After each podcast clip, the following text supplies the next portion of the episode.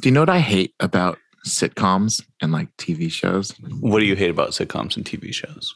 The scenes end. Like like when when there's when okay, so if there's like a sick burn or an Yeah. accident or something hilarious that happens, you, You never see got- the aftermath because Yeah. they cut the camera and they go on to the next part. and that doesn't happen in real life. mm-hmm. And it and it has it has given me a false sense of security when I try to troll people Yeah, you because I still have to sit there. you can't just declare victory and, and No. That's not uh, anime does it. Like I I do that so often. like I'll think about things. I'll be like, man, if I could say this really crazy burn right now, And then really hilarious, disappear. right? And like it would show their facial reaction, and then we would cut to like 20 minutes later when we've moved on to the next subject. There's no awkward in between. Just ugh. Anyway. I might be Uh, the only situation recently that remind that made you uh, particularly yearn for this? No, at least not that I know of. But like it pops up. It honestly, it like I think about it almost every week, Hmm. at least once a week. Of just like, man, wouldn't it be nice? Or man, like uh, uh, for like, and sometimes like comedy shows will hold for for the obvious, like the comedy of it, and Yeah. like show the aftermath. Or like Guardians did it when they're like, and now we're all standing around like assholes Right. Yeah. Like, yeah. that stuff. Or Yeah. there's one on like New Girl where one of the pro tags, Nick, he does jump freeze frame, but he just just jumps up and then falls back down because Sure. they don't obviously do the freeze frame. But he's Right. just but it's like that awkward aftermath is Mhm. hilarious when you see it, but that's also life. That's yeah. like your character's life continues on even though the person watching your camera and your scene has moved on to something else but you still have to live with your own aftermath and that that that sole fact has kept me from doing so many stupid things and saying so many just mean or stupid things so it's a, it's a blessing and a curse I yeah, guess. it's nice that there's some sort of check, I suppose. You know, i suppose if social consequences weren't there for you. right oh my Yeah. gosh i probably wouldn't have the job that i have but you know it's fine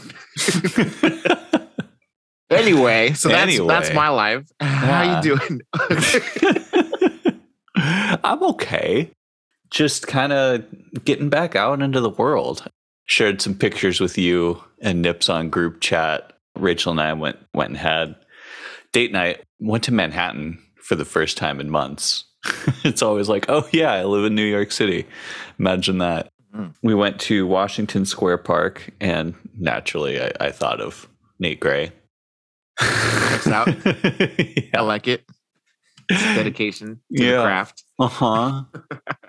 dude honestly like i would love one of these days it's going to happen but like i would love to read a comic set in the place that i'm at Yeah. that would be super cool You can always watch the the Santa Barbara soap opera. soap opera that's true Be like Well, every yeah, European I've ever met. it's, like- it's so the weird Euros fucking love that soap opera. the fact that it legitimately is one of the number one things that put Santa Barbara on the map as a tourist location, Right. as like a vacation spot, is Yeah. so weird, Right. so strange. Ugh. Anywho, Anywho. should we intro? Let's intro. Yeah. I was messing with a tripod and the setup on the tripod, the like the two of the three legs fold in, and I've never been able to get the third one into its right spot because the plastic is poorly managed. And I did it for the first time. I've had this thing for like a year, and I just got the third leg out for the first time. Anyway, con- sorry. Let's Yeah.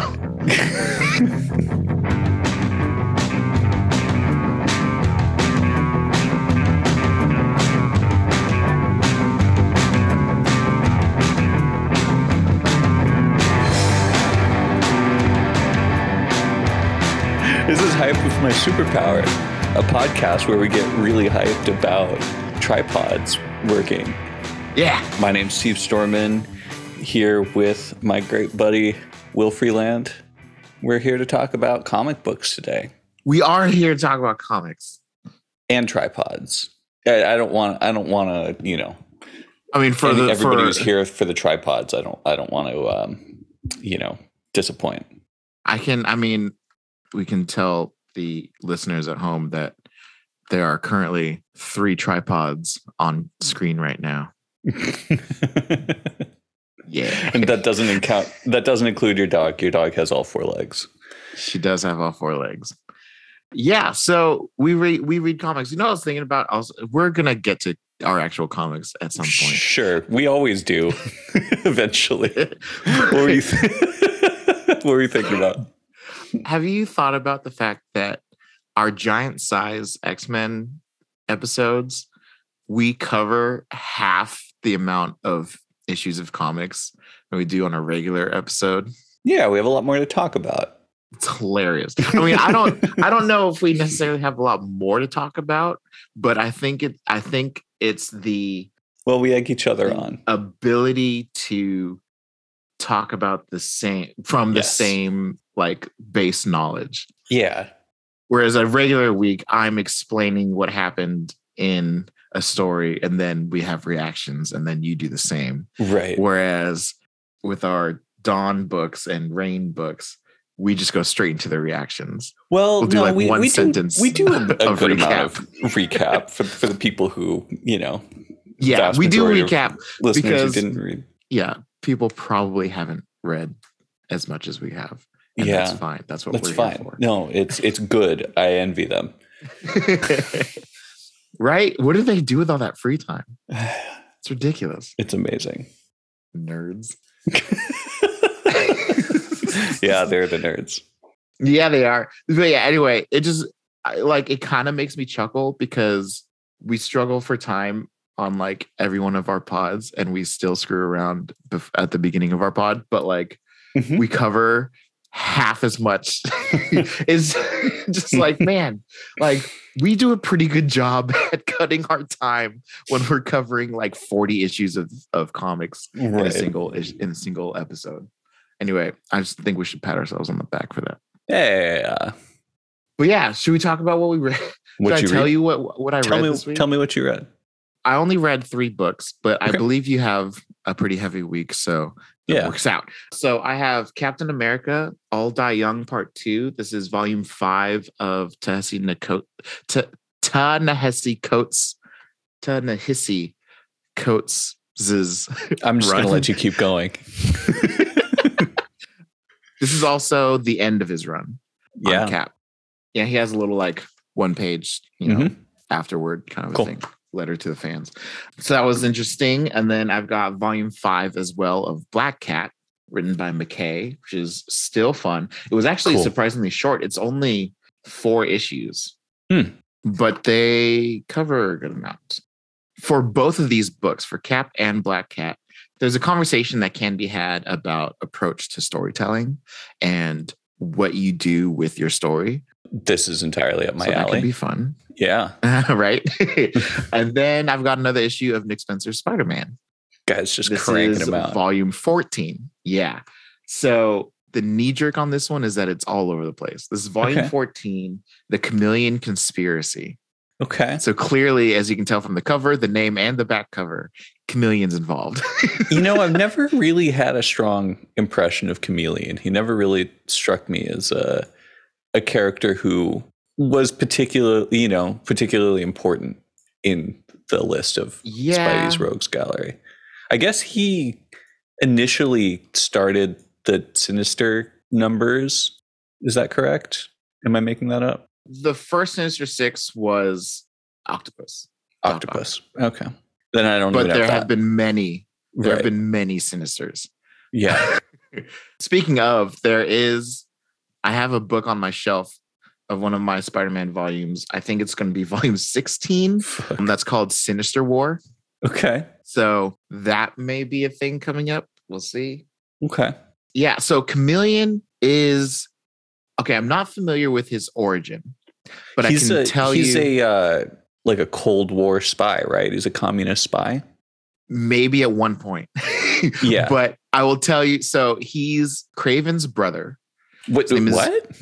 Yes. So he his name is Dmitry Kravinoff, and when he was like six, he got taken from the Kravinoff Manor and trained to be the chameleon.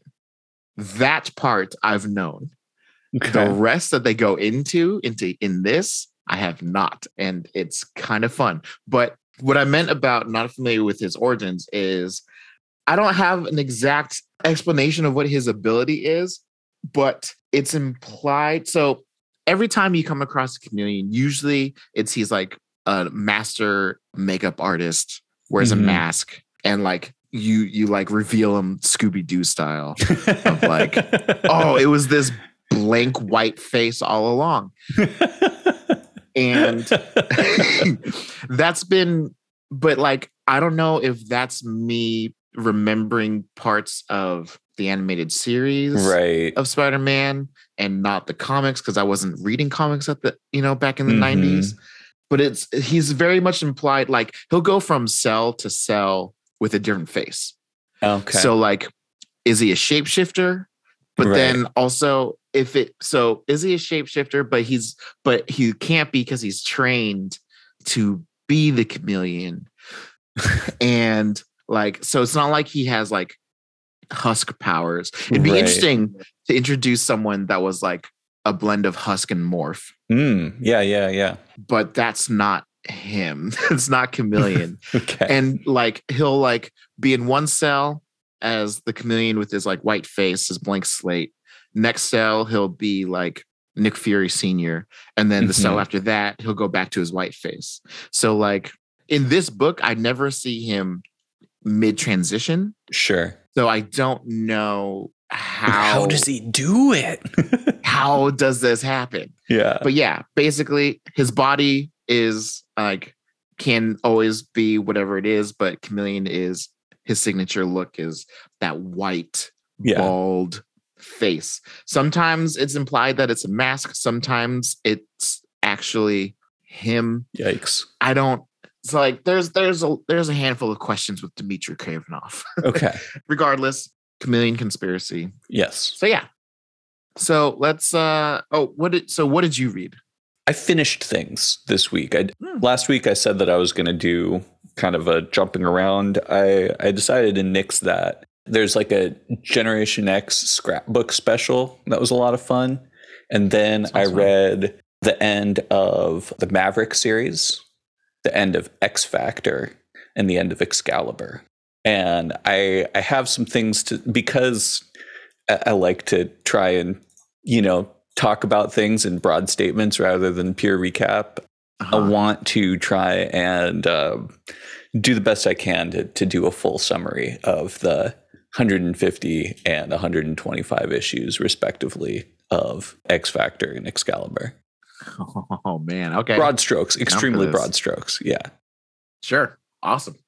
Well, I don't think mine should take too long, but I say that almost every week. So And- yeah. I'll believe when I see it. yeah, yeah, me too.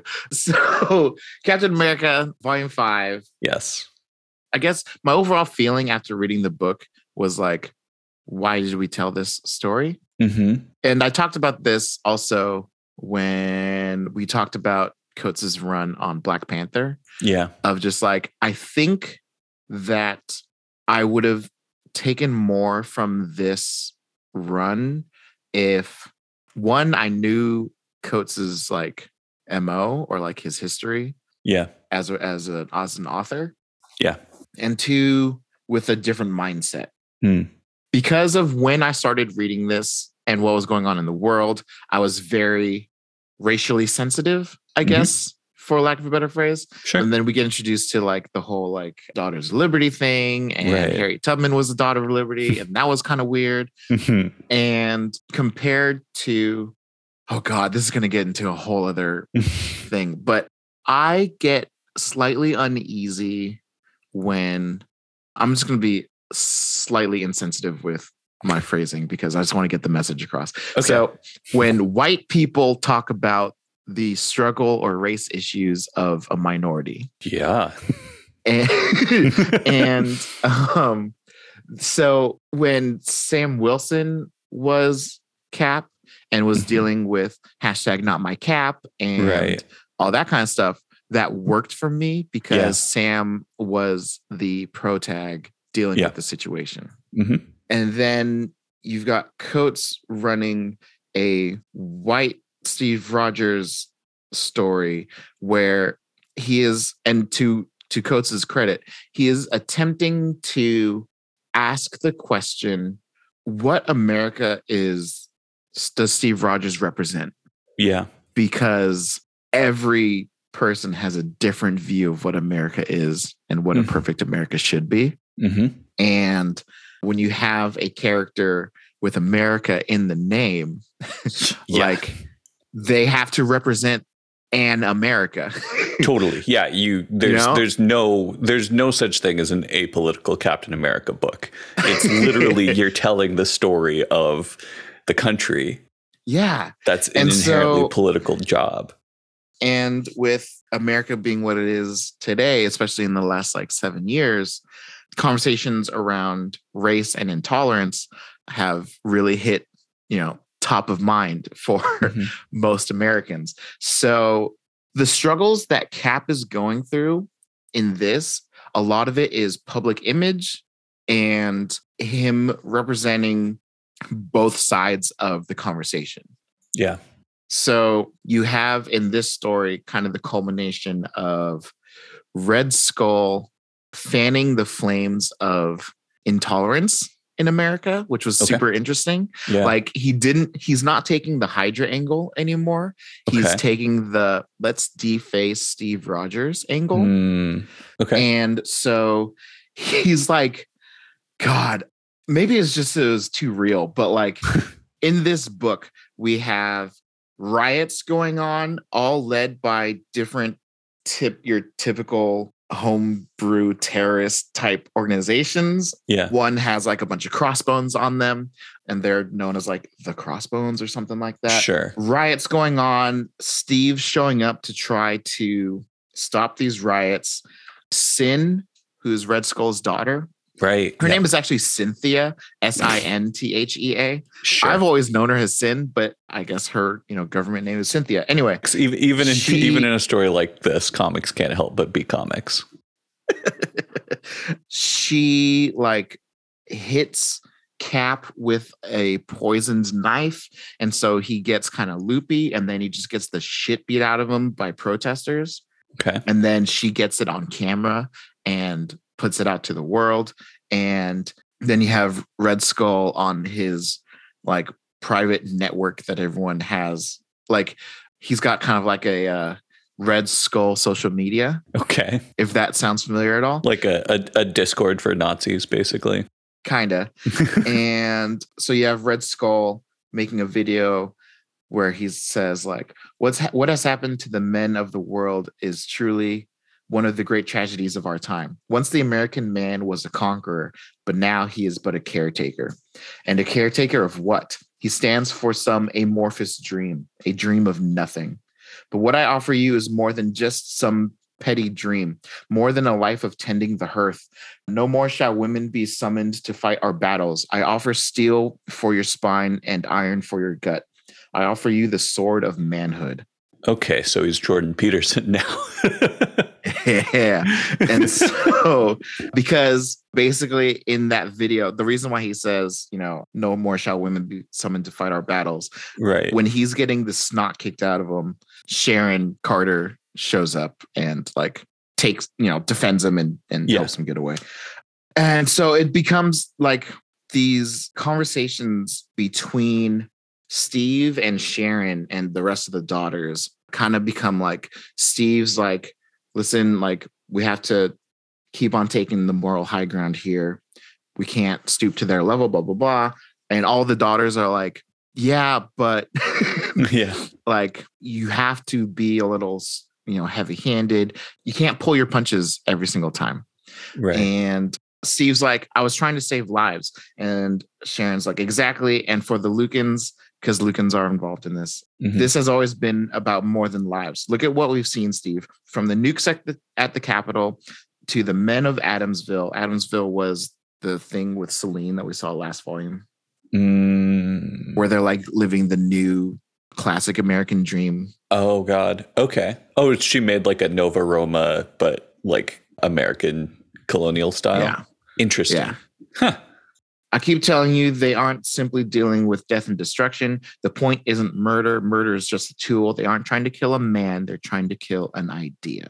hmm And we touched on this in from the annual from last volume after they concluded the Adamsville thing of just like Steve Rogers, Captain America, tries to represent the spirit of America. Yeah. And that is not an easy thing to be. Right. But yeah, so it ends with I guess I should say, do you know who the Lukins are? Is Lukin? I thought that was the last name of a villain, right? Yeah, so there's Alexander Lukin and Alexander, there's that's Alexa what- Lukin. That's who I was thinking of. Yeah. And Alexander Lukin is who again? He's like a Alexander Lukin, I don't know because currently he has had his mind taken over by Red Skull. So okay. I feel like that's like a pretty regular thing or something. yeah, because so Red Skull is Johann Schmidt. right. Alexander Lukin, I think was. I never bothered to look, but like a Red Skull sympathizer or something. I don't know. okay. But Red Skull, oh god. So in Uncanny Avengers, when Professor Xavier died, Red Skull lobotomized him and right. took his psychic abilities because that's A thing you can do apparently. Yeah. so when he lost that run, I believe that is when he implanted himself psychically into Alexander Lukin. Okay. So this was a bit ago, and now it's finally like coming to I thought he also did that during Brubaker's run. I could be totally wrong. Brewbreaker's one Brewbreaker's run at the death of Captain America. The whole plot was for Red Skull to insert his brain into Steve Rogers' body, but that was that was a scientific but, method but and not a before that, method. I don't know. So up until Uncanny Avengers, all of the mind stuff that Skull's been involved with has been hypnosis and science based. Okay. So you have like uh Faust and and all of them. Okay. Sure. yeah. Well, I don't know why I know all this, but anywho, at the end of this, Steve doesn't die. None of the daughters die. Red Skull gets away. Sinthea gets away. However, we come out of this. Oh God, I guess I lied on that part. So, geez, there's so many random moving parts, but Sinthea had apparently I don't I don't remember this ever being a thing. So in my memory, Sin has always been just the crazy daughter of Red Skull. right. Alexa Lukin is tasked with training her to remember her freaking psychic abilities that she's had or these like other green light based powers that she's mm. got. Okay. And so she puts her in all these like death defying situations and she ends up learning how to like teleport and Oh. all this other random stuff. Okay. But she survives the storyline so she we have this empowered sin now okay. and she is pissed primarily because Alexa gets shot by a sniper and Alexa has all these all these crazy powers and, the, and she's like using these powers and summoning these demons to train sin and the last issue ends with Cap and Skull sitting at a table for their like final quote unquote confrontation because the Okay. whole the whole thing between Skull and Cap has always been a difference of ideas and ideals and not necessarily like we punch each other till one of us knocks out Sure. yeah. So that was kind of cool. Mhm. But Skull basically talks about all the people that he has convinced to do these terrible things for him and that he's going to bring about a new world. And Skull calls out Steve the same way that the reporters did in in our favorite frontline issue of Civil War. Uh-huh. And he's basically giving him shit of just like, you don't represent America anymore. And you need to learn to understand that. Right. And Steve just refuses to listen to that part. Like he and th- and that's kind of where the whole like Steve Rogers represents the spirit and nothing else kind of comes into play. Yeah, I mean his his superpower is moral certainty, more or Mhm. less. Like he is whenever there's a conflict between you know more than one hero, he's always on the right side. and right. honestly, like the line that sums him up better than anything is was in um, Winter Soldier. You know, the whole world's against you, and you say no, you move. Like that. Yeah. That's that's Um, the yeah. essence of of Captain America to me. Yeah, that's from Fear Itself or Siege. Okay, It I happened thought either Siege or Fear Itself. I thought No, they also that- did that in in the MCU.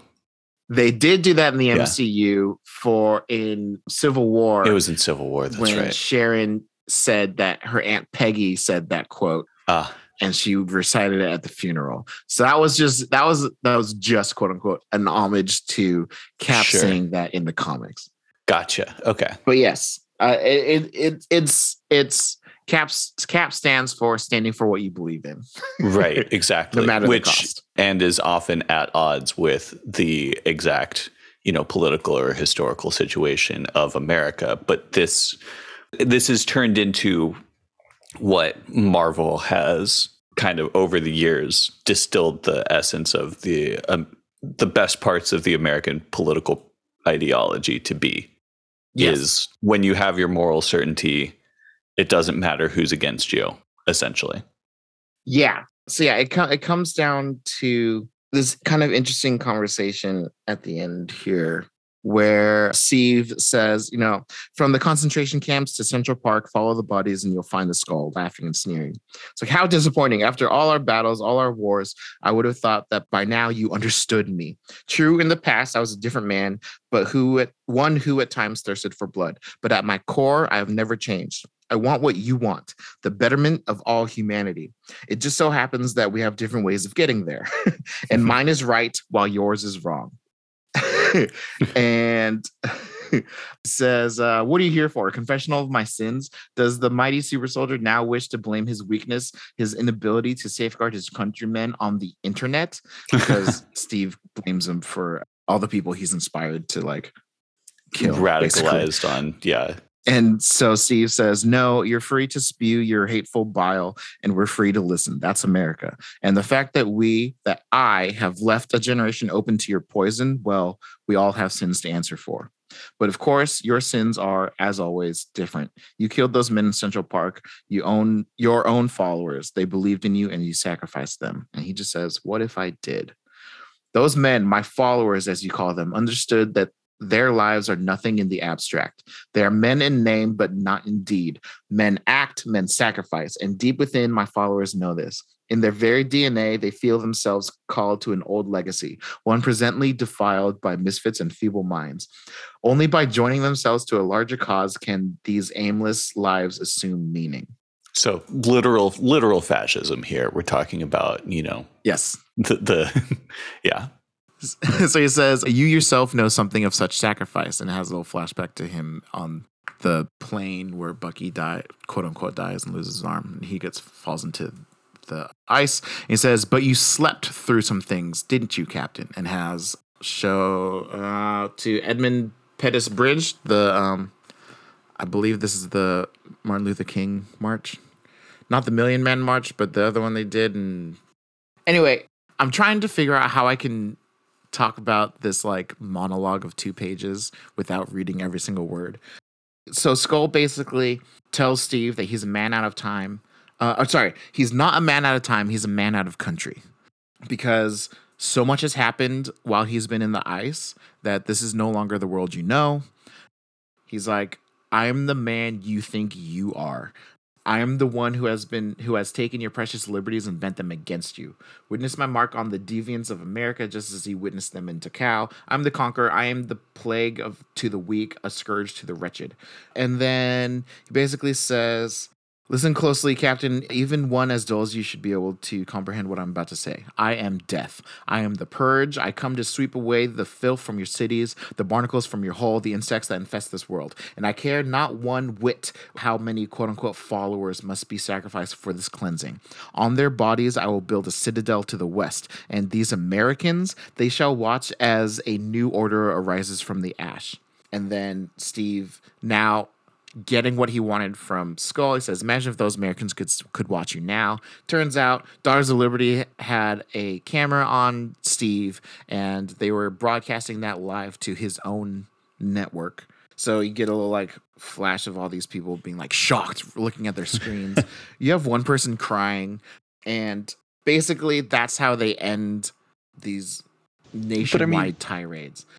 It, but they they're not they're not surprised. It Trump Trump's people that they, they love that he despises them. You know, like they mm-hmm. don't. It's just I don't know. Is that really how they're? Yes. the the whole point is I don't know. It's that you know he just has open contempt for his own followers. All the MAGA army and everybody they they don't they expect to be treated like insects. I mean, mm-hmm. let's not beat it around the bush. It, they're talking about Trump. Right. So we have a Fox News of the Marvel verse. It's called the Fact Channel. Okay. Fact Channel.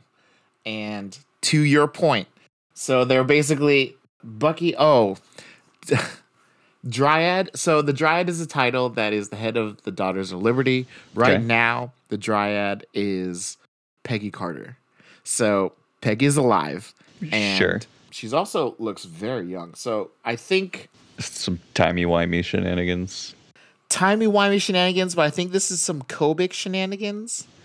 I think I think when Kobik restored Steve and made him Hydra Steve, I think okay. She brought back a new Peggy Carter. I don't know. Anyway, point is, sure.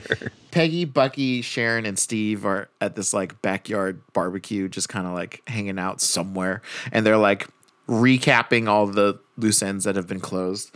And Peggy talks about, but there's already a Red Skull was right movement afoot. The Fact Channel is actually saying the Skull's frankness is refreshing. We're all criminals, apparently. At least the Skull will admit it. all right. Yep. There it is and Steve has his head in his hands. He says, "Oh, come on."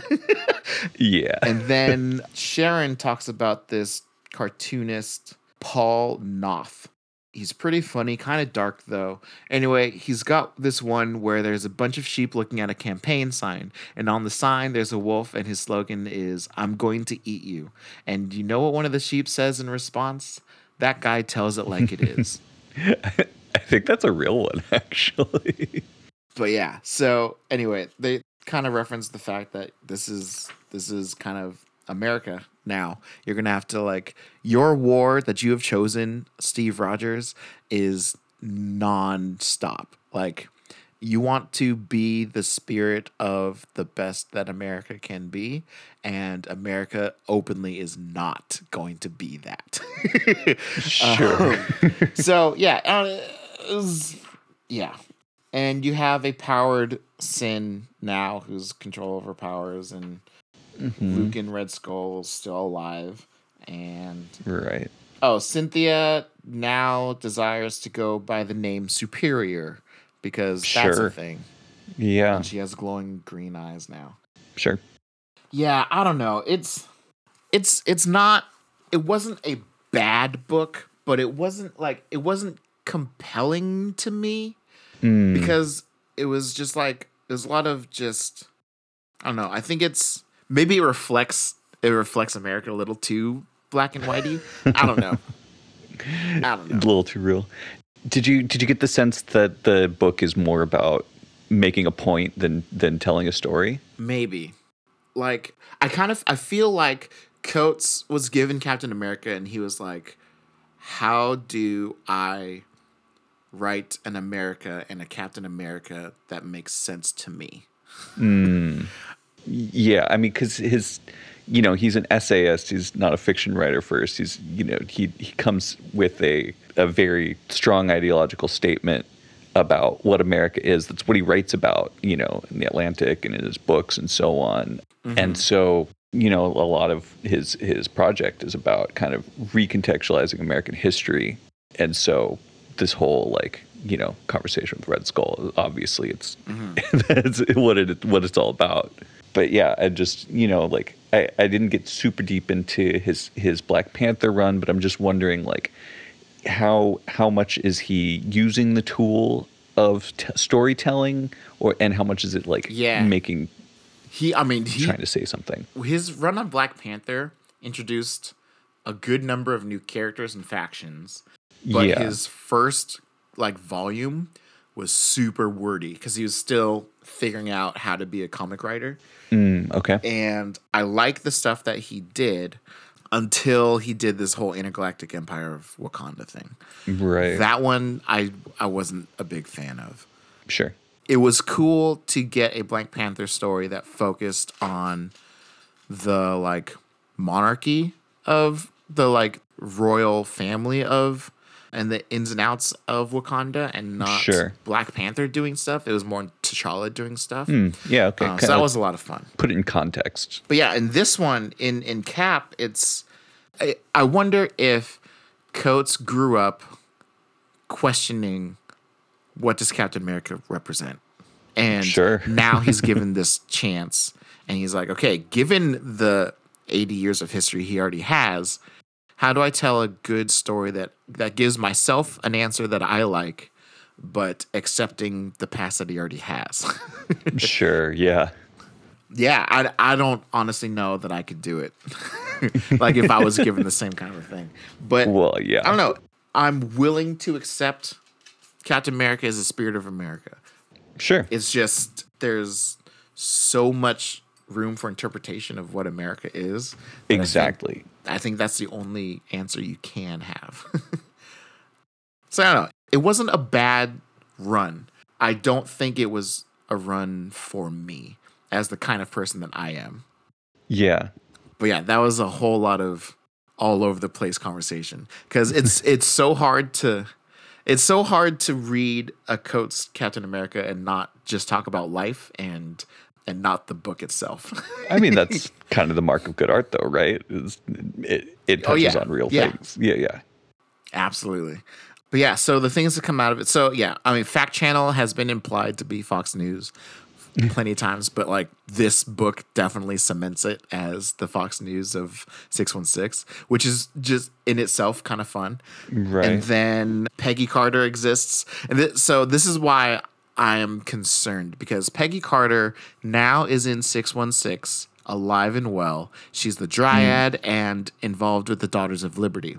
The popularity of Captain Carter from Marvel's What If makes me concerned for where they might try to force Dryad Peggy in the comics to go. Yeah, I mean, it's gonna be right. It's gonna be whatever. I feel like it's an unnecessary thing. Okay. Like I like Peggy through this, and honestly, Peg the Peggy Carter we get in the MCU before What If don't need a super soldier serum. Oh, I see where you're going with that. They don't Yeah, need yeah, this yeah. heroic shield and uniform. They're already a capable character on their own. That's really true. Yeah. Okay. Whereas one could argue that super scrawny young little Steve, even though he's got the spirit, he needs the super soldier serum in order to be a good character. so I don't know, or usable character. Yeah. I don't know. It's okay. um I see where you're going. I, I thought you were being like, oh, the sanctity of the source material, whatever. yeah. But yeah, yeah. No, it totally checks out. So I don't know. It's I mainly because I want to see what Dryad Peggy's gonna do. If, if she's going to do anything outside of a Captain America story, Mm. as opposed to, yeah, give me Captain Carter. Okay. Uh, yeah. So I don't know. We'll see. We'll see how it goes. Cool. Cool. Cool. So yeah, the only things that came, quote unquote, only things that came out of this is we have Peggy Carter, we have a unaged Sharon Carter because she got lost in Dimension Z in in Remender's run, and she was she was Grandma Sharon for a bit, and Sin is going by Superior, and she has superpowers now. Sure. Those are kind of the takeaways. Okay. And so we'll see who gets Captain America after that. God. Yeah, okay. no kidding. Super quick, right? So Black Cat. Black Cat. All right. So Black Cat Mm-hmm. is involved with the New York Thieves Guild. New York Thieves Guild is not a part of the regular Thieves Guild The New Orleans. that that yeah. Remy is, and is the head of is the king of Yep. with the protection of of Candra, who is Uh-huh. the god of thieving Slash that grants Yeah. that grants the heads immortal life. Even though I don't think Remy has it, but yeah. Anyway, so you have that you have that fact about the thieves guilds. Mm, okay. Right. So in this book, you have okay, we have we have New York's thieves guilds. They don't have the protection of Candra. What do you do? So, oh, go to a different deity and make a different deal to get immortality and let's deal with that. And so we tell that story. Well, we dive into that kind of story yeah. over the last four volumes of, of Black Cat, we have shown Felicia's relationship with Odessa Drake, who is the leader of the New York Thieves Guild. Right. We've seen Felicia steal from the Fantastic Four, Doctor Uh-huh. Strange, Wolverine, Iron Fist, Iron Man, the Frick Collection. Among these things that she has stolen is the original deed to Manhattan. She has stolen Okay. interdimensional teleporter doorway type thing Right. because we find out when she's teamed up with the Black Fox, who is the man who trained her, we find out that the New York Thieves Guild's vault is in an other dimension and so they're going to so so we want to use this interdimensional thing that they have to open the door to that vault and steal from the New York Thieves Guild. And so that's where we get that's the revelation we get at the end of the last volume. okay. So we go into this of them doing the heist, and then betrayal here, betrayal there. Black Fox's real goal turns out to be Hmm. to make a new deal with the deity that whatever has made their deal with the Thieves Guild. Oh, okay. Huh. Big skull face gold thing. He is he is okay, he is the he is a a god of death and wealth. And basically, once upon a time, he made a deal with the New York Thieves Guild to give them immortal, basically the head, which would in this case be Odessa, Sure. immortal immortality, eternal youth, and eternal life, as long as the New York Thieves Guild gives like gives them ten percent of all of their The t- yeah, the tithe. yeah. And so we have Black Fox and Black Cat show up, and the deity is like, My contract is, is made with Odessa Drake. She's bargained and paid the price already. And he mm-hmm. says, I can offer you something better. And he's like, mm. What are you what are you talking about? And he's like, Here, the greatest treasure in the world, I give you Manhattan. So he offers con- ownership of Manhattan to break the deal to over to to undo the deal with the Thieves Guild and give Black Fox and Cat immortal life. Okay. Reason being, Black Fox is dying. He is an old man and he is dying, and he has tried all kinds of other things, even to go to the extent of asking Dracula to make him a vampire and give him eternal life. Hmm. Problem with that being, in the past, some time ago, he and Castillo, who is Odessa Drake's father, Castillo Drake, and the man that trained them, robbed Dracula Of his balance. okay. back Oh. in the day. and also Felicia's dad, I forget his name, was was the driver, and Ulysses Bloodstone was in on it. Oh. And Ulysses was the the man that distracted Dracula while Fox, Castillo, and Hardy got away. Anyway, so point is he made this de- he made this new deal and the deity is like cool. so now so Black Cat is pissed. Mm. She doesn't want to put so basically as soon as this god has the deed to Manhattan, Manhattan starts being taken into his vault. Oh, So that's not cool. no. So so Fox is like, listen, you have immortality. You have enough time to get over it. Uh-huh. Take all the time you need. I'm sorry for this betrayal, but like I need to live. And okay. I included you in this deal too. So if yeah. it takes you 200 years to get over it, I understand. so Felicia gets out and she's pissed and she Yeah, no kidding. basically puts together a new plan of trying to undo what the fox did. And I'll tell you, as I'm reading this, I have no idea Yeah. what she's going to do. No so kidding. anyway, she goes to Odessa and Okay. she's like, "Hey, we both got fucked by Fox. yes. Want to team up for something?" And she's like, "Oh, fine." Because at the end of the day, they trust each other. At the end of the day, they they love each other, but they're also going to be at odds Sure. eternally to the Right. to the same degree of like. Not even the same degree as mm-hmm. like Spider-Man and and and Felicia, but oh, okay. th- there's a thieves' honor type thing. Anyway, Sure.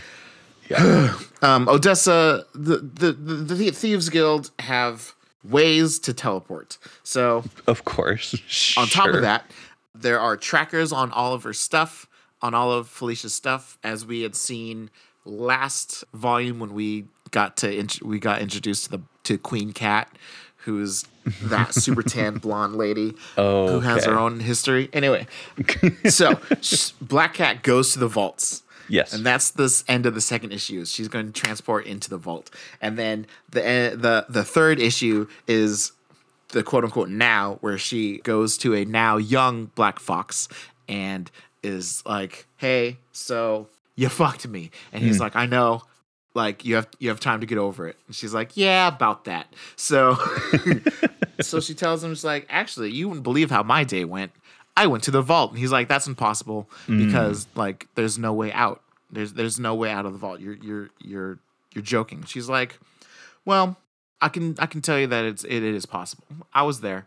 And yeah. she talks about like all the crazy stuff that you so okay. The vault is like a con- a desert of riches. Okay. Well, like like the inside of the lamp in Aladdin. Yes. Yes. Well, inside of the Cave of Wonders. It's Oh. inside the lamp. okay. The lamp is itty bitty living space. sure. It's been 30 years since I saw the movie, so uh, give me a break. um, but so she talks about like how ancient this whole thing is because sorry, the, the, the deity's name is the Gilded Saint, by the way. Sure. There's like ancient coins from like China, from Greece, Mesopotamia, even seashells from before people even used coin to like make offerings. It was just Sure. an amazing place. And she's Okay. like, all right, well, fi- it's like finding a needle in a haystack. However, there is a tracker on the deed to Manhattan. So she goes and tracks it down and she finds it. and Fox is like, You're kidding me. How what? And he's like, Yep. And then the Gilded Saint shows up in the vault and, and he's like, hmm. The hell are you doing in my vaults? are you do you plan to join my collection? Or like, cause you got eternal life, like what's going on, girl? And she's like, No, actually, I've come to make a deal. And she's like, What are you talking about? She's like, First of all, I want out. I don't want eternal life. And he's like, Are you serious? It's like, she's like, Yeah, fuck it. And he's like, Fine, whatever. but you said first, so what's what's second? And she's like, I want to get out of here. And he's like, and and Gilded Saint says that's impossible. And and he's like, well, yeah, about that. So Okay. she tells Gilded Saint that hey, Fox is going to screw you over. He's going to double cross you. Uh-huh. And Gilded Saint's like, that's ridiculous. Our our bargain is binding. And she's like, yeah, he has his youth back now. He's got what he wants. So he's going to double cross you. He's going to invalidate your claim to Manhattan, uh, which is your right. He has a plan. I know him. He always has a plan. Okay. She's like giving him the heads up. And Sure. Saint is just like, Sweet talk. okay, that's interesting. What insur- assurance do I have from you that this is that this is actually going to happen?" And she's like, Mhm. "Honestly, if I'm wrong and nothing happens, you can come and take me. Oh. Like you can't you can take me back to your vault and, you know, I'll eventually die because I gave up my immortality." And so Gilded Saint says, "Okay." So lets her out. So that's how she gets out. And this whole time, Black Cat is, or Felicia is telling this to Fox, and she's looking very sad. Mm. And he's like, I don't understand. So, like, what's going on? And he's like, listen, I told you, I'm voiding your deal, and I'm saving Manhattan. Time is up. I'm so sorry for what comes next. Hmm. And she's like, and and Fox is like, I don't, I don't get it. What are you talking about? She said, yeah. And Fox is like, I don't have any plans to screw over the Saint. Like, what are you talking about? And she's like, yeah, but uh, the Saint doesn't know that. And it flashes back to the deed, and she set a little napalm bomb on the deed. Goes off. The deed gets destroyed. But so now the uh, Saint no longer has the deed to Manhattan. The deal is broken.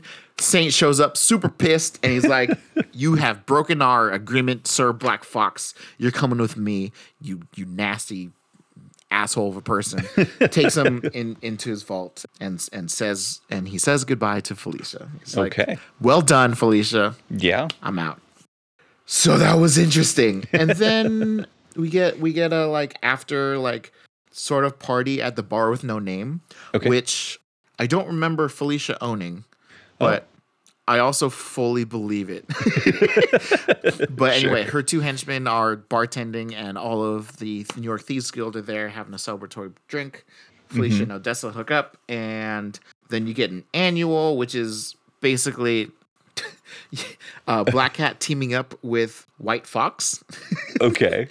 because colors and names and animals. But this said, Right. so on the like intro right before it all has a reference to Infinite Destinies, Yeah. and Infinite Destinies is the name of Volume Six, I think, Hmm. of Black Cat. So we'll see where that goes. Okay. So it made me feel like this was a little bit early, but who knows? Anyway, it's a team up with Black Fox and, or sorry, with White with White Fox because she recruits her with the Tiger Division. Tiger Division is Korea's superhuman team Oh, right. Okay. because their quote unquote Superman has been mind controlled and taken over by Oh. a terrorist group. Well, you never want that. You don't want that. And so they have their members, Luna Snow, who we got introduced to in Marvel Firsts or whatever that thing is called. the future- Uh, she's a pop star with ice powers. Right. Right. Right. Right. You have you have the general, who is a totem that walks like a man. He's just like a pode- possessed statue. Okay. Mr. Enigma, who is an unkillable brawler god of the Seoul streets. Sure. So he, he's like basically your drunken fist god man. Okay. Gun R2 robot rookie with big shoes to fill. So I assume there was a Gun R at some point. Yeah. And then there's that Auntie Ante that I sent a picture, sent a picture to you because who names someone Auntie Ante? So it's anti like like the your your your father's sister, yeah. And then anti like ante up your bets. Right. And because she is a canny gambler sorceress with a deck of magical playing cards older older than she looks. You know, shenanigans, they fight, they're losing a battle. Black Cat and White Fox find the telepath that's in control of them, and he's a bad guy and they kill him. So Sure. it was just kind of it was like a romp. The only reason why it existed for me is the Mhm. banter here and there. It was just kind of fun because I, I Sure. like MacKay's writing. Um, Yeah. Yeah. You time with it. mentioned that before. Then we get the little backstory of when Ulysses and Black Fox robbed Dracula. Mm. And it turns out that that is the last heist that they did with Black Fox training Hardy and Castillo. They Okay. both decided that, hey, you know, we want to kind of go make a name for ourselves and we're going to go to New York. sure. So, anyway, fun little Black Cat story. Yeah. But basically, like, I liked the approach of it of just like, so how do we like Thieves Guild has a protection of a of a god. The New York Thieves Guild doesn't. Should we give it one? Mhm. Sure. All right. so yeah, so that was fun. And it was called the the name of the book is called I'll Take Manhattan. And I I thought she was just gonna do some crazy heist with Manhattan. Right. And I'd forgotten that she got she'd stolen the deed to Manhattan. And I was like, wait, oh God, so is she gonna go public with it? And then this all stuff happened. And I'm like, okay. nice. But also that's crazy. Like I mean, one, the power of a piece of paper. sure. Like what happens now? But two, now what? Like Yeah. if you've destroyed the deed to Manhattan, It just goes back to you know the native do you have to make a new one? like just just revert it to you know Native American usage and decolonize land back the whole thing. Uh, I'm, I'm into that. Yeah, we can get. I mean, we're we're dealing with Black Cat. As well pull in Red Wolf, Sure, sure. and he can he can be that extra. Animal plus color. Yeah. Okay. So, Amazing Spider-Man Chameleon Conspiracy, Amazing. Volume Spider-Man fourteen of cons- the Spencer's Run. Yeah, he's going so long. This has felt like the most convoluted story Uh-oh. that I've read of the Uh-oh. Spencer's Run. Oh, So basically, with volume 13, we had more wrap up of like Kindred stuff and like kind of moving that along. And then we also had in last volume, we had culmination of the boomerang side story with the Tablet of Life and Kingpin bringing his son back, okay. who is the Rose. And we also had, oh man, um, Robbie Robertson's son, Randy, and Tombstone's daughter, Janice, uh, Okay. are dating. And then Tombstone and Randy have a bad history. And so it was kind of like uh, coming to terms for the two of them. They're willing to have a truce as long as their kids are happy. Okay. Sure. So that was last volume. Other storylines that haven't been touched in Nick Spencer's run get touched here, like Chance having that giant casino in the air, Sure. and this kid, I think his name is Jesse, Jamie, who is a student at ESU who created the clairvoyant that can tell the future, predict the hmm. future Okay. and he had used the clairvoyant at that casino to gain himself a bunch of wealth. Yeah. We get a little bit of insight into why he does that. It's because his mom is like on dialysis at home or something. She's very sick and he needs money to pay for it. Kind of a classic generic backstory, but Sure. not a big But deal. Yeah. And then what other? Oh, and then also we have more stuff with Teresa Parker. The who? Teresa Parker is Pete's sister. Okay, so Oh. when we are introduced to Teresa Parker, Uh oh. we are led to believe that she is the blood relative sister of Peter Parker. Oh. She was on the plane that crashed that Mary and Richard, their parents, were on, but she survived the crash, a la Havoc and, Okay. and um, Cyclops and all of them. And she grew up to be a super spy. And there's a one shot called Family Business where you get introduced to her. She ends up getting trained by Nick Fury to be a super spy, double agent type shit. Chameleon is involved, and Teresa's whole thing is she wants to track down and kill the man who killed their parents. Okay. And his name is Carl Fears, also known as the Finisher. Oh. Oh boy. I don't know if that's ever been established, sure. but we get that in this. Okay. So he is the one that brought down the plane that killed Richard and Mary Parker. Hmm. So Teresa's whole thing is finding him and killing him. That's that's like her one mission in life. And so for the most part that is what we're looking at in this volume. We also get There was an epilogue in the last volume of Kindred bringing Otto Octavius back to life. Uh, right. Yeah. Yeah. And so we have Dr. Octopus back. hmm The reason why that's a weird thing is because Otto Octavius, the mind of Otto Octavius currently still does exist Right. in an improved cloned body of Peter Pe- Parker. yeah, the superior. he is the superior octopus. Yes. And is a, is slightly more than an anti he's like an anti-hero plus in California. Mhm.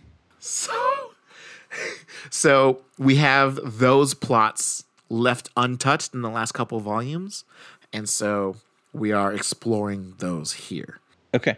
The beginning of the of the volume we get we explore more of the casino and chance and jamie's well clairvoyant. And chance knows that jamie has the clairvoyant and he wants to take it from him. And Okay. so you get superhero shenanigans with that. And jamie is like honestly i can't even really do what you're asking because it needs a suitable power source the suitable power source was the thing that the f- s- sinister syndicate? No not sinister. I don't know the guy whatever the frightful four Okay. i guess the frightful four but led by led by the wizard gray gargoyle uh-huh. whirlwind. Anyway it, it happened like three volumes ago. Okay. Because there was this experimental new power thing that was like some otherworldly thing. I don't remember all the details about it. Point Sure. is, there exists a machine that could Okay. power the clairvoyant. Okay. It was introduced in a previous volume of Spider-Man, Sure. and but that's one that's not theirs to use, and ever since that supervillain situation, security has gotten tighter. Okay. So Jamie's like, yeah, I mean, you know, technically there is something, but it's heavily guarded and you're not going to be able to get there. Sure. And, and Chance is like, if you know where it is, we can we can make something happen. Um, that thing is referred to as the catalyst, by the way. That machine, which is annoying because of all the things for my street name to be referenced as and, and to be used for, I didn't want it to be this. I'm, I'm sure there are, uh, I'm sure there are five other previous catalysts in the Marvel universe. One can hope. but anyway, superhero comic book shenanigans. They hire this what's his name? The slide or the slider. I sent you the picture of just like why is this even a person? I'm just thinking of a small hamburger. yeah, me t- I, yeah, that's a good one. God, yeah, Slyde. S L Y D. Right. Yeah. He gets hired to help steal the catalyst. They end up getting away with the catalyst and getting it to the casino. Chance has been dealing with this guy called the Foreigner. Foreigner is an agent of Symkaria. Okay. He One of the many embattled fictional Eastern European countries in the Marvel universe. Yes, they share a border with Latveria, Yeah. another fictional Marvel country. But Silver Sable is the monarch or queen Right. or whatever head president Yeah. of Symkaria, and Foreigner basically works for her. He's a big guy. He he seems kind of like a rich Punisher Yeah. in the sense of Punisher doesn't. So they both have like this arsenal. I don't know where Punisher gets his arsenal from. I assume he steals it from everyone he kills, But That would make sense. right? But Foreigner buys all the cool guns and shit. Whereas Punisher's uniqueness is his ruthlessness. Mhm. Uh, Foreigner's uniqueness is that he he has money, sure. and he has been using Symkarian accounts to kind of help fund the casino slash hire whatever freaking assassin he needs Sure. or La- launder money around. like Yeah. Slyde and all this other kind of stuff. And Sable's not having it; she's not a fan. And Foreigner's story ends with well, involvement in this story ends with he's been cut off from the accounts, and his last hires are Black Ant and Taskmaster. he, he's cut off from all of his money and he has to go live in a motel in a town with an unfortunate name that he accidentally bought as a prank years ago. Wow. yes. Anyway, that, like that's just a plot that is going to continue on because it ends with Taskmaster and Black Ant. Black Ant is Eric O'Grady, hmm. That's what he's going by these days. Okay. but Eric O'Grady has since died and is replaced by a LMD. Oh, sure. And has is programmed to be bad and but he still has the same kind of personality Okay. as Eric O'Grady, and mm-hmm. so that's why he's Black Ant mercenary for hire. Okay. Anyway, Spider Man is heavily involved with this plot line, and in dealing with it, Betty Brant shows up again, Okay. and turns out she's pregnant. Like oh. she's like seven or eight months pregnant. She's Oh, boy. she's big, Yeah. and she's like, "OMG, you're never gonna guess who the father is." Oh, and no. Pete's like, "Okay, here we go," and she's like, "It's Ned Leeds." So Um. Ned Leeds famously is the second Hobgoblin, Yep. but like because it's comics, it was like Roger Kingsley, who's the first Hobgoblin, convin- framed Ned Leeds to be the Hobgoblin, but he was also like convinced to be the Hobgoblin because he's he's actually wearing the suit and all this other stuff. He- Ned and Pete go to Europe in Wolverine in Spider-Man versus Wolverine, which is the storyline that Spider-Man has referenced in the in the whole like killing somebody thing. Yeah. And I don't know if that reference is Ned Leeds because Ned Leeds dies in that storyline. Okay. but Ned goes to Europe and finds one of Osborn's stashes because Osborn absconded to Europe in the past, and mm-hmm. that's when he screwed Gwen Stacy and had those two kids. Anyway, Oh, yeah.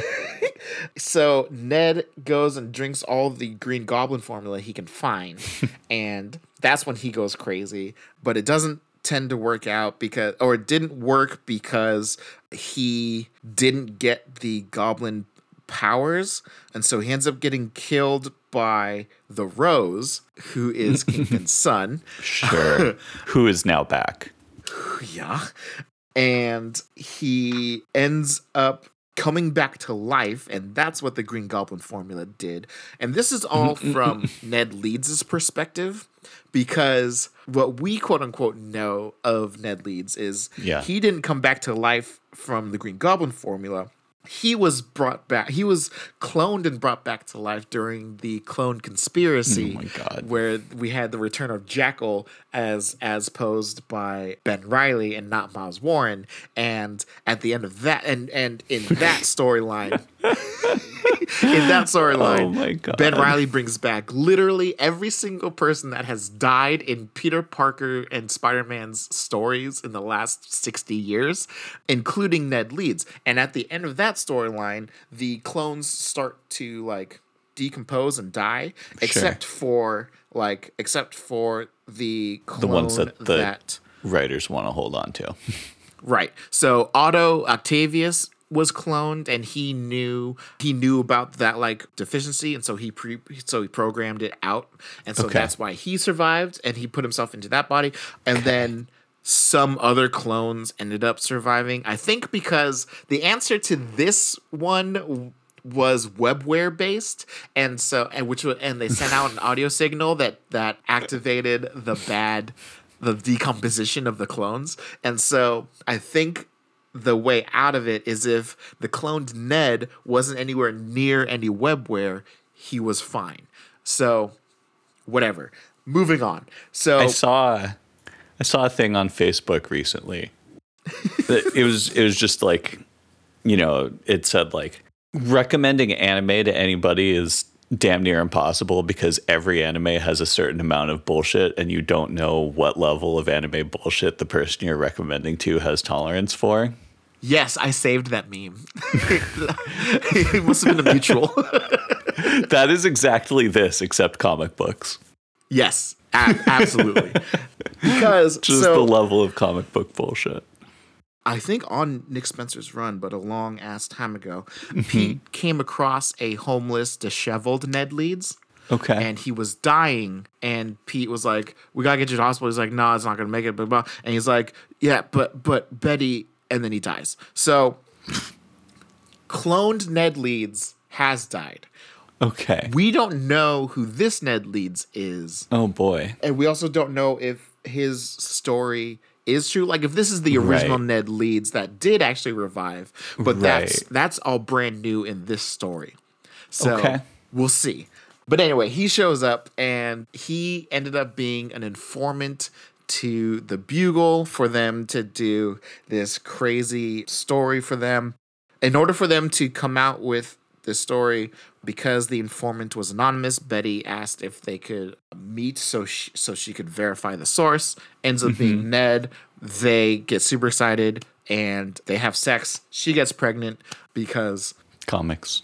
yeah and then they they do they do the big story cool cool cool whatever and so ned goes with spider-man to the casino to help deal with because the story that betty and ned are working on they find out that the they want to deal with the they something something something foreigner is involved and Okay. because the rose didn't kill ned foreigner Oh, okay. was involved with his past i Sure. forget exactly how and like they said it in like one page because it was a flashback to the actual story and Okay. uh, that happened way before i started reading all these comics Sure. but uh, but anyway, he wants to. So he's looking into taking down the foreigner, and they find out that foreigner is currently involved with something called the clairvoyant, and so Spider-Man gets involved to deal with all that, and he takes Ned with him to where the clairvoyant is, and to hopefully save Jamie.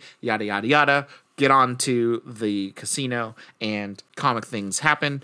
So now Spider-Man has to try to fight all the baddies that are on the casino while saving the catalyst and the clairvoyant and Jamie. All while Ned is like, You go do you, I gotta go do something real quick. And he goes and finds the foreigner to go fight the foreigner. All that is going on while there's a giant. Okay. Teresa. So now, so that's going on, and now we Oh have Teresa's story. Okay, so Okay. Teresa tracks down the chameleon in his cell, and she wants to kill him because of his involvement with her origin story. Stuff Sure. that happened in Family Business that I haven't read, but I did buy because I was curious about her origin. I didn't know she was going to keep coming back, and I should probably read it. Anyway, yeah, turns out that she. Turns out that the chameleon was trained by the finisher, by Okay. Carl Fears, Fires, Fears, whatever. And so Chameleon calls her out. It's like, I know, you know, I know what you're actually looking for. You're looking for this guy, the finisher. And hmm. we get to the finisher. And so now there's this confrontation of backstory establishing between the finisher, Chameleon, and Teresa. And Teresa is motivated by this lingering question of like something doesn't fit with my backstory. Hmm. Yeah, so we get the we get so is like, yeah, I know. So you want to talk about it, or or what, what should we do here? So we get doesn't matter how we tell the story, but find out. So we get a little bit of detail on when the finisher shows up at the Kravinoff Manor, finds young Dimitri, takes him under his wing because Dimitri was like wearing a wig and it was it's naturally just trying to like hide his identity, and so finisher's like, I could train you to be something. So takes him and he takes him to basically the finisher's version of the red room where we find that there is a whole mess of chameleons which Okay. makes me question is is dimitri chameleon basically the natasha of this Right. school because none of the others have names And it's just another example of like yet another Soviet assassin and or super soldier program. Like Well, not Russian, or oh but right. yes. Okay. I mean, so Dmitri is Russian, Right.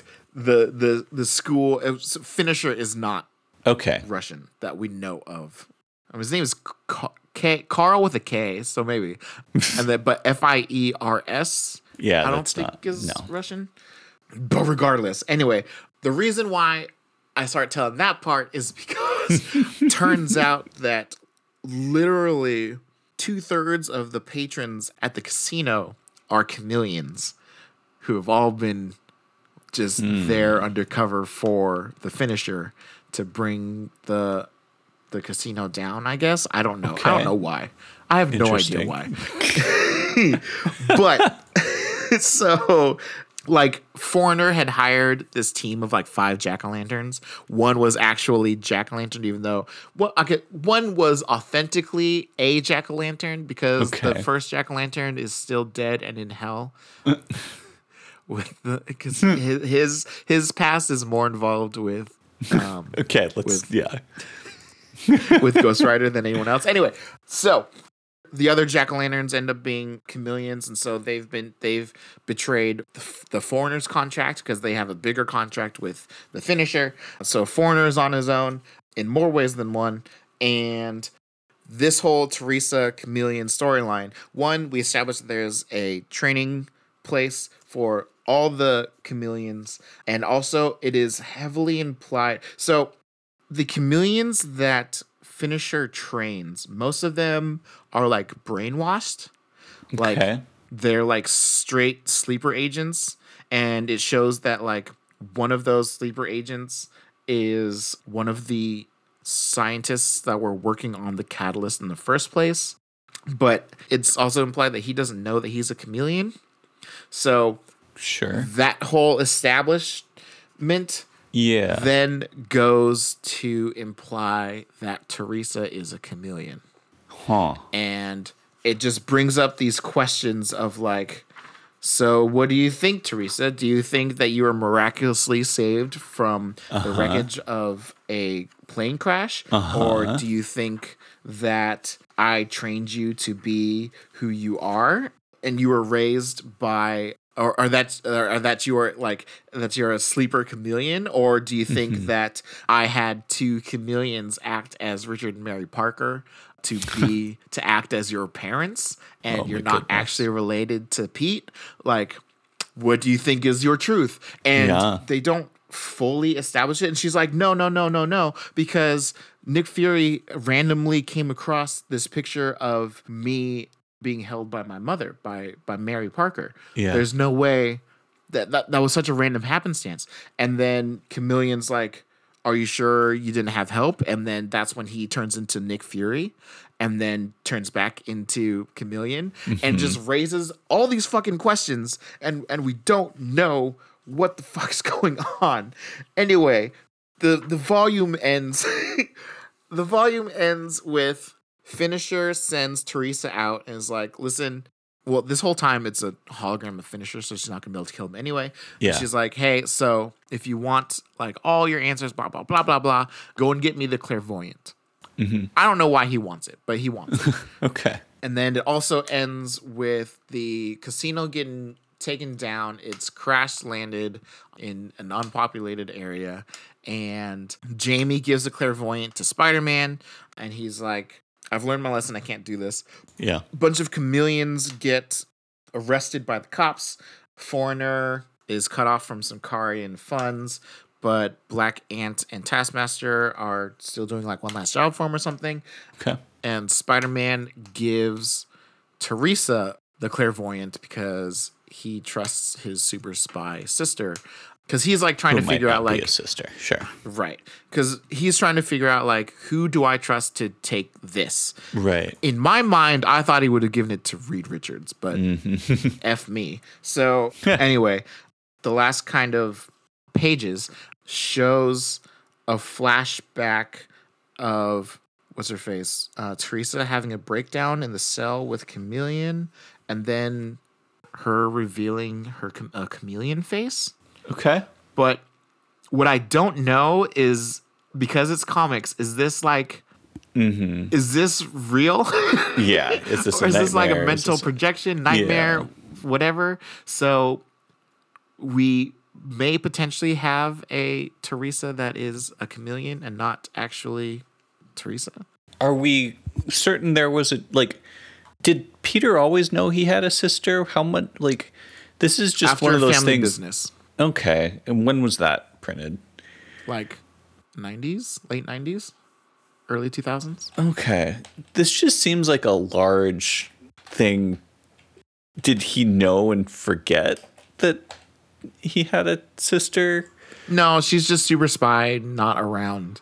And then Okay. in Nick Spencer's run, he brought her back. Okay. But okay. So she was first printed in 2014. I'm just saying like like did they grow up together? No. Okay. Yeah. Like the only the only way that the timeline works here is if Pete growing up with his parents, say for like his first like four years, and then the parents go off on this super spy mission and have Teresa on that super spy mission. right. So she's 'Cause It's a long term mission. okay. I, believe so. I don't remember. I don't know. I need like I.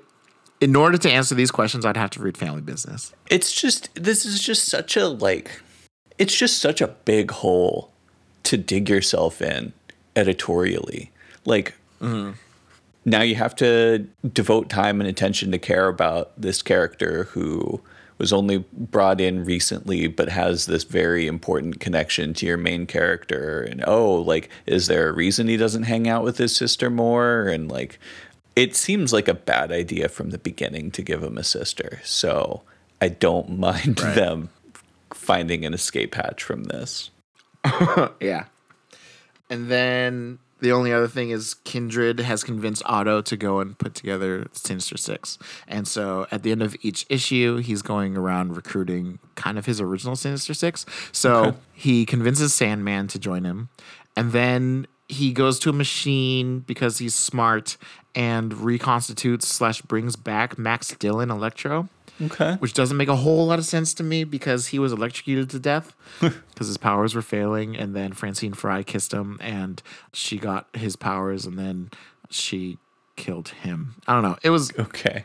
dumb. But current electro is a woman and now we have original max dillon back and then he grows and recruits Kraven who's been hanging out in the savage land by promising him to be able to hunt the lizard who's going to be the next recruit and yeah so and i don't know who the sixth is going to be but that was the mission that kindred gave him and he's been diligently going about it. The last thing is chameleon is in his cell and kindred shows up physically because now that so the whole reason why Kingpin worked with with Norman is to have Norman ca- have Kindred captured so Kindred could bring back Rose. Now that the Rose is back, Kingpin no longer cares about Kindred, and so he kind of negs on the deal. Spot takes his dark dimension energy that was holding Kindred away. Norman hmm. is holding Kindred and trying to get Harry to care about him. Kindred's Sure. like, You're an idiot, and knocks him out, and he leaves. And the next time we see Kindred is here in the cell with Chameleon. Interesting. And he says so there so they have a weirdly interesting conversation of chameleon says you don't have to lurk like that. You know kindred says you know what i want? The serum. I need another dose. Chameleon says of course you do. Appearances and all. And he says careful chameleon. You know i see your true face. And then chameleon says easy osborn. We can make a deal. It always it's always a pleasure doing business again. So serum with harry osborn implies goblin serum yep I don't know what Dimitri's true face is, Mhm. but they've got this whole thing going on. some sort of backstory that's going to be fleshed out in the next Yeah.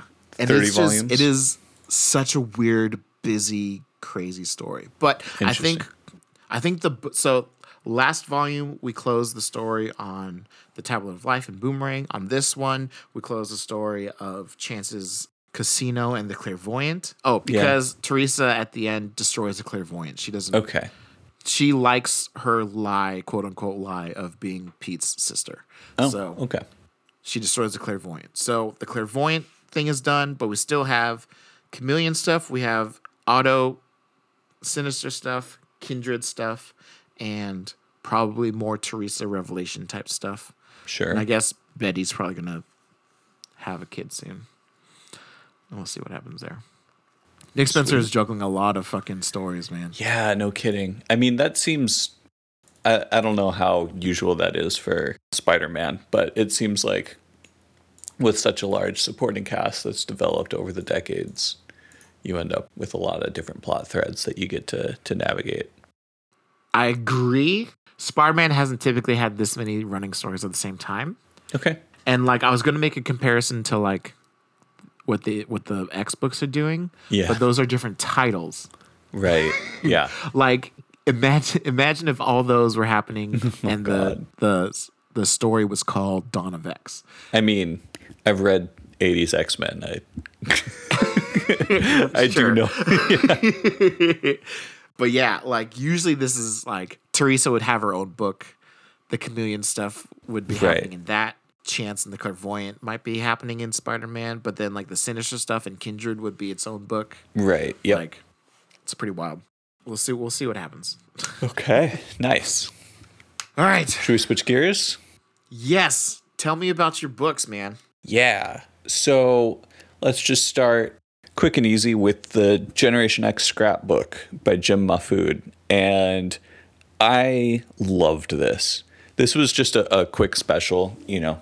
It, it was all in black and white in this kind of punk zine art style. It also kind of reminds me of the art style from Daria Oh, just cool. like the way people's faces look and everything. And you know, there's like a, a poster for the band Bad Brains and and like Jubilee. There's a p- like a sketch of Jubilee in like a Riot Girl style, you know, get up with like the baby doll dress and combat boots and stuff, and such a perfect confluence of of things that I'm interested in. So it, it's just a bunch of you know small stories of heroes just hanging out as normal people, which also is everything that I ever want to read. Skin and M are competing for a high score on Space Invaders. Jubilee's scrapbook of Polaroids of the team and concert tickets. There's a 70s cop show knockoff of uh, Charlie's Angels knockoff called Banshee's Angels, where it's Husk, Jubilee, and M. And wow. yeah, they're all 70s cop show. Like they stop a plan to use their superpowers to fuel an army of, quote, army of badass robotic super pimps. And they win by turning the volume on a boombox way too loud. And the big bad shouts, No, my super pimps, the raw funk is destroying them. Solid. Yeah, it's just a really good time. There's an, another story where Chamber takes a bus to New York City and has a nice walk around and mopes a bit, contemplates leaving the team but doesn't. And then there's another sort of side story where Jack Kerouac, Allen Ginsberg, and William S. Burroughs travel to the future to destroy the world and are stopped by the team. It's Generation X versus the Beat Generation. It, it's all over the top. It all works. I absolutely loved it. It was a lot of fun. Okay, Maverick. So this is the end of the Maverick series, issues like 7 through 12 or something. So his girlfriend, the psychic Soviet spy Elena, she's in a coma after a confrontation with Sabretooth. And it turns out that Maverick, so Maverick has the legacy virus, uh, legacy virus. It's been in remission, and it turns out that that was because of their psychic connection for some reason. And so, with her in the coma, his virus is recurring, and he is his powers are all out of whack. Usually, he like he has like bishop powers essentially, but now he he just like melts everything that he touches with his hands there's a new villain from yet another Soviet assassin program named the Confessor, who has like all religious themed weapons and iconography. And he kind of looks like a mix between like Deadpool, but in all black, and kind of also the executioner in just like color scheme. But anyway, so he's hired by a villain who made a an appearance earlier in the series when I talked about it months ago. I don't expect you to remember. A guy named Ivan the Ivan Pushkin or Ivan the Terrible, who's a big like Russian gangster basically. And Confessor is hired to free Sickle of the you remember Hammer and Sickle? Yes. so he frees Sickle from a Canadian prison, and then he's also hired to capture Maverick. While he was at it, he told Maverick his parents were Nazis. This never comes up again. It's just kind of like what? but we we're never we never get a resolution as to whether this was true or or whether it matters at all. But because apparently Maverick's brother is a neo-Nazi or something. So Confessor finishes thing, and he just kind of pieces. Uh, he he uh, successfully captures Maverick and brings him to Pushkin's like little private village, and then leaves. So Pushkin hires Omega Red instead because why not?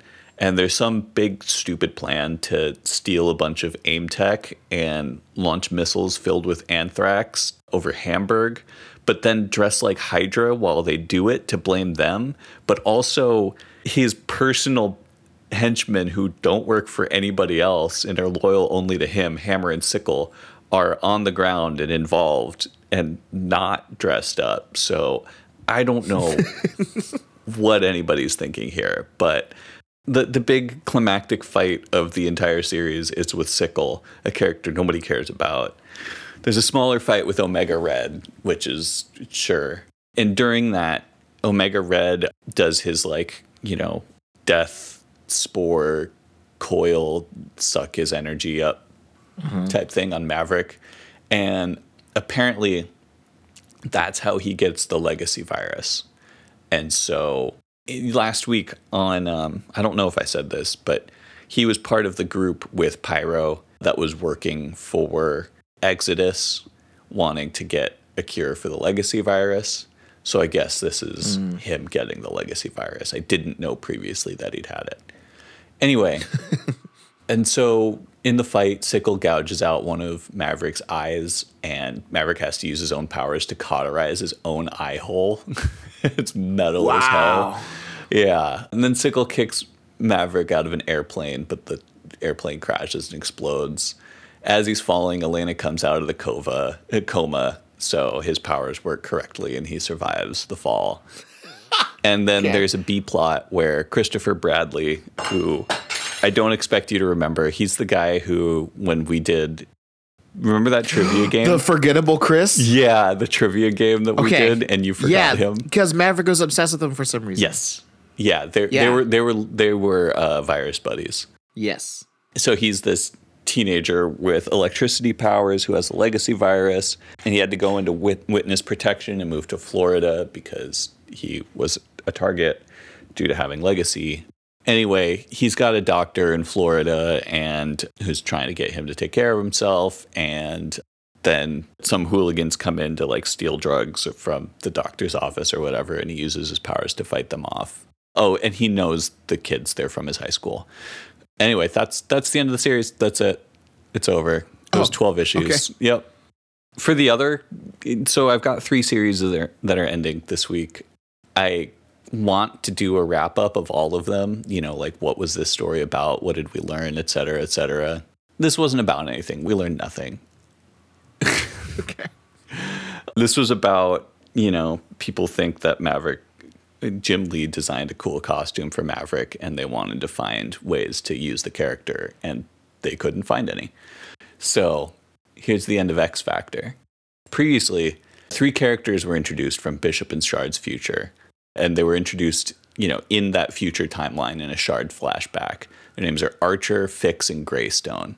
They all left the XSE to become more extreme and uh, and create the Xavier's underground enforcers, XUE. Right. Yeah. Yes. So Archer looks like my lamp and he shoots energy blasts. He's just like a bunch of like white discs like on his face and his hands and stuff. He's like one of those like natural sun lamps, basically. And Fix is a generic comics woman, and she has like psychic powers that manifest through these little fairies that fly around. Greystone is a black guy that can grow in size, and when his powers are active, he gets these dreadlocks that are kind of like hollow at the tip, and they all bunch up on like the top of his head, pointing kind of like up and forward. It looks like a pipe organ. Huh. It's a weird way for the ability to manifest itself. It's it's very weird. All everything's weird because he doesn't have the dreadlocks when he's not using his powers. Anyway, Of course not. they all come to 616 because why the fuck not? Bus crashes into a train in the present day and they pick out three, the deceased, to throw their consciousnesses into. And they're all fine. There's no like injuries to the bodies or anything. They just kind of died in a crash, but it's okay. And so, like, sometimes they're the former, you know, like the dead person's body, and sometimes they're their future body, like, especially when they use their powers. Uh, it's all really weird standard they're here to stop something in the present and fix the future blah blah blah blah blah and the thing is dark beast has isolated the legacy virus strain that infected moira and he wants to infect all humans with it because we're still under operating under the assumption that moira is a human Right. and so Archer, Greystone, and Fix recruit Mystique, who serves no plot purpose whatsoever. is barely involved in any of it. I think they just wanted to get her into the title one last time. Dark Beast, uh, if you remember, has been hanging around with Havoc and his Brotherhood alongside Ever, who is a guy, former Morlock, who was time shifted in the future by Mikhail Rasputin was part of Gene Nation. His enti- he has psychic powers because, like, I guess you told me about Ultimate Tony Stark. His entire body is composed of gray matter. It's, it's so ridiculous. and uh, so yeah, that his name is Ever, and there's also Fatale and Random, then Havoc and Dark Beast. That's the Brotherhood. Havoc's been you know mired in a terminal case of morally gray for 30 issues or so. He was initially captured and brainwashed by Dark Beast, but then he snapped out of it. But then he's like, I'm gonna keep being kind of a weirdo and do this Brotherhood thing. But the series is ending, so it's time for make to him, you know, make him break good. There's also this minor subplot where a girl who random captured for Dark Beast, but he also has a crush on, is the primary carrier of the human variant of the legacy virus. Anyway, blah blah blah. Big fight. Unlike every other story about a character from an alternate future who came back to save the past, they succeed immediately and stop Dark Beast. Oh, nice. Good for them. I know, right? And then it's like, now what? Uh, they're just kind of, they're just stuck in the present now. And Archer and Greystone have memories from their host bodies, so they go and try and make things right. Archer's body was in an international terrorist with an ex-wife and a kid that he abused, so he goes in to check on him and he'd be like, "It's gonna be better this time, I promise." And they're like, "Fuck off forever."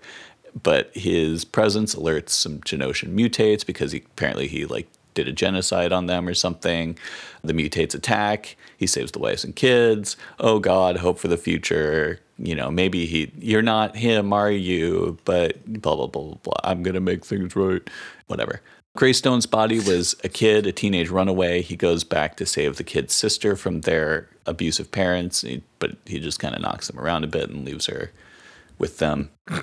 Wow. Okay. Fix Fix's body was a hostage of the terrorist on the bus. they even made references to, you know, Speed, the movie. Wow. Really? Yeah, Excellent. uh, yeah. but she had no memories, so Fix doesn't have to deal with any. It doesn't have any plot like this. okay. So Alex decides he wants to get X Factor back together. He contacts Madrox, who surprises him by bringing Polaris along for the ride. Alex and Lorna have it out. And they decide, you know, they're broken up for good, for final, but they'll still be on a team together.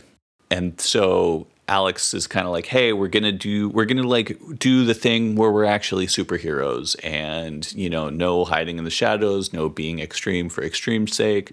We're gonna go out and do some things that like the Avengers would do and save the world visibly as mutants. And that is our theory for change for how we're going to be a team.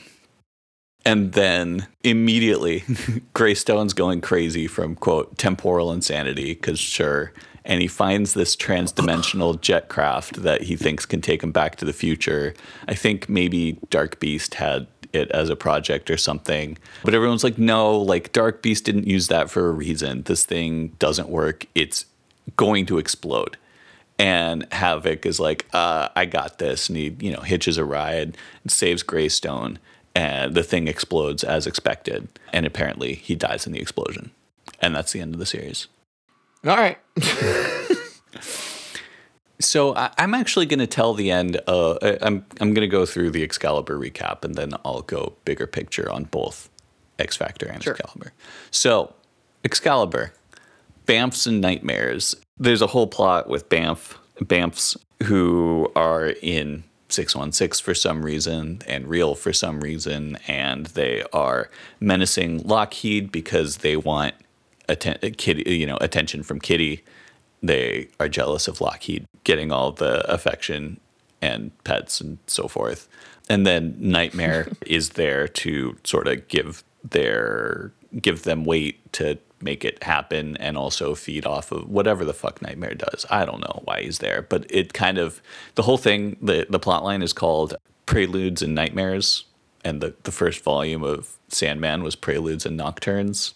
So it there's ah. there's some measure of Sandman pastiche going on. But Pete Wisdom is the one who breaks nightmares. You know, everybody's stuck in a nightmare. It's your standard nightmare plot, and you go through and you Yeah. you go through and you see what everybody's nightmare is. Colossus, it's his dead parents.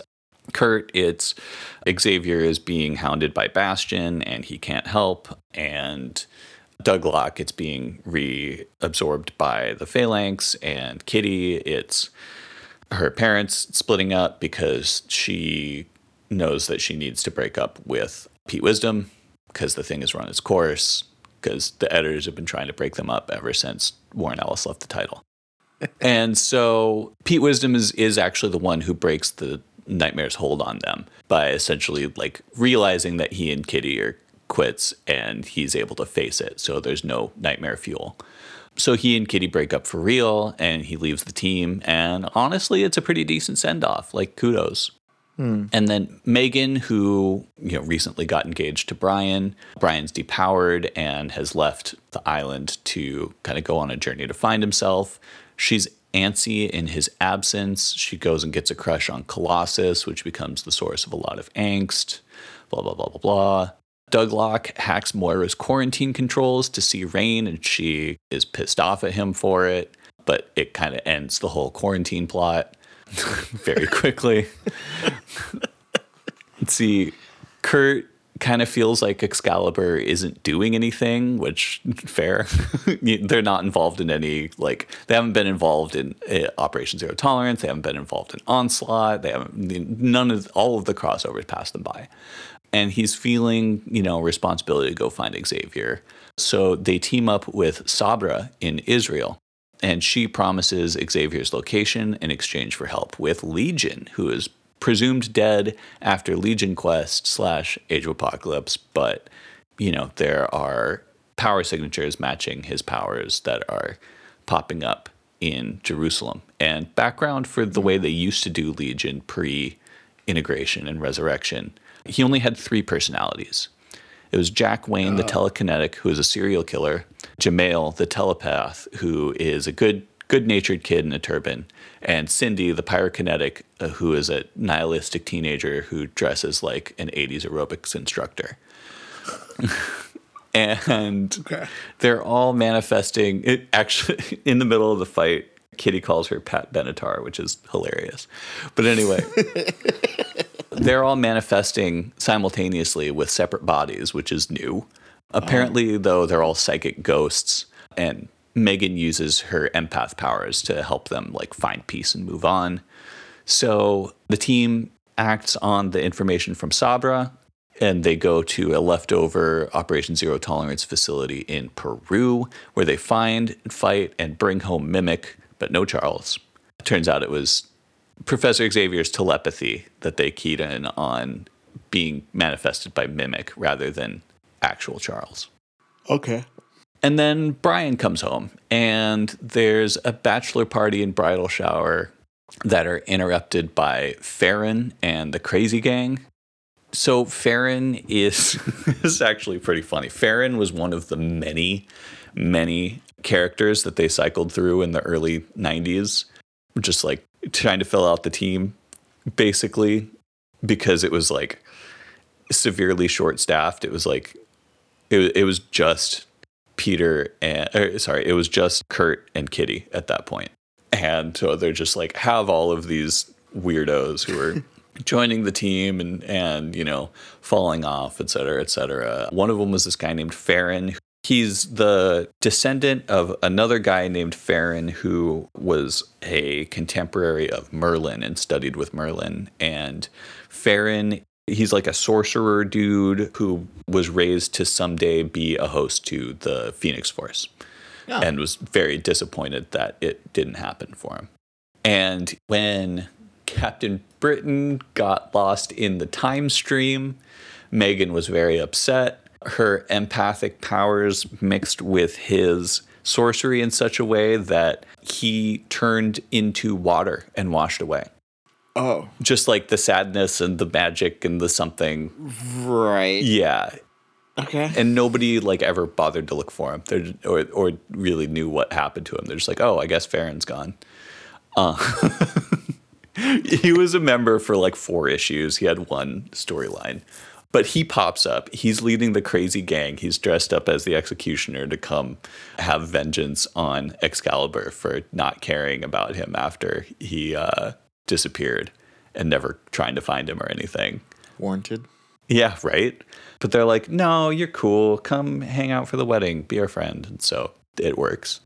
And do you know the Crazy Gang at all? It's like the Alice in Wonderland characters, like Tweedledope.